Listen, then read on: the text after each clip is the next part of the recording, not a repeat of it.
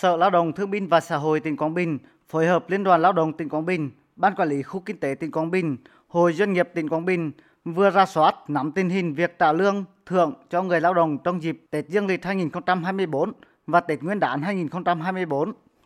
Dự kiến thưởng Tết Dương lịch 2024 tại tỉnh này có mức bình quân mỗi người là 1 triệu đồng, mức cao nhất là 15 triệu đồng, thấp nhất 200.000 đồng.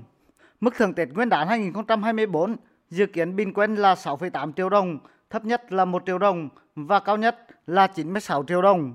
Mức thưởng Tết Nguyên đán cao nhất là một doanh nghiệp có vốn đầu tư nước ngoài, bằng với mức thưởng Tết cao nhất dịp Tết Nguyên đán năm 2023. Trong số các loại hình doanh nghiệp, mức thưởng Tết cao nhất thuộc về các doanh nghiệp có vốn đầu tư nước ngoài, bình quân 11 triệu đồng. Thời điểm này, các doanh nghiệp trên địa bàn tỉnh Quảng Bình chưa xảy ra tình trạng nợ lương người lao động. Năm 2023, tình hình giá cả nguyên vật liệu đầu vào tác động lớn đến hoạt động của doanh nghiệp, hộ kinh doanh. Có 600 doanh nghiệp ở tỉnh Quảng Bình rút khỏi thị trường, ngưng hoạt động. Nguồn thu từ thuế thu nhập doanh nghiệp giảm sút. Thị trường bất động sản đóng băng cùng tác động nhiều đến thu ngân sách. Năm nay, tỉnh Quảng Bình hụt thu ngân sách từ lĩnh vực đầu tư nước ngoài rất nhiều. Thu ngân sách chỉ đạt 5.700 tỷ đồng, hụt thu đến 1.300 tỷ đồng so với kế hoạch đầu năm.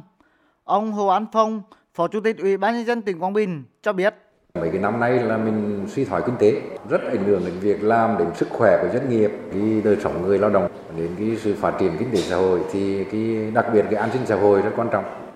Có liên đoàn lao động cũng theo dõi, rồi sở lao động thương binh xã hội cũng theo dõi.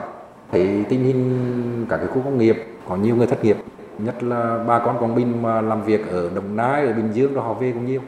Chỗ nào mà đời sống nhân dân còn bị những cái chuyện như vậy thì mình quan tâm kịp thời. Và nhất là hộ nghèo là phải có Tết.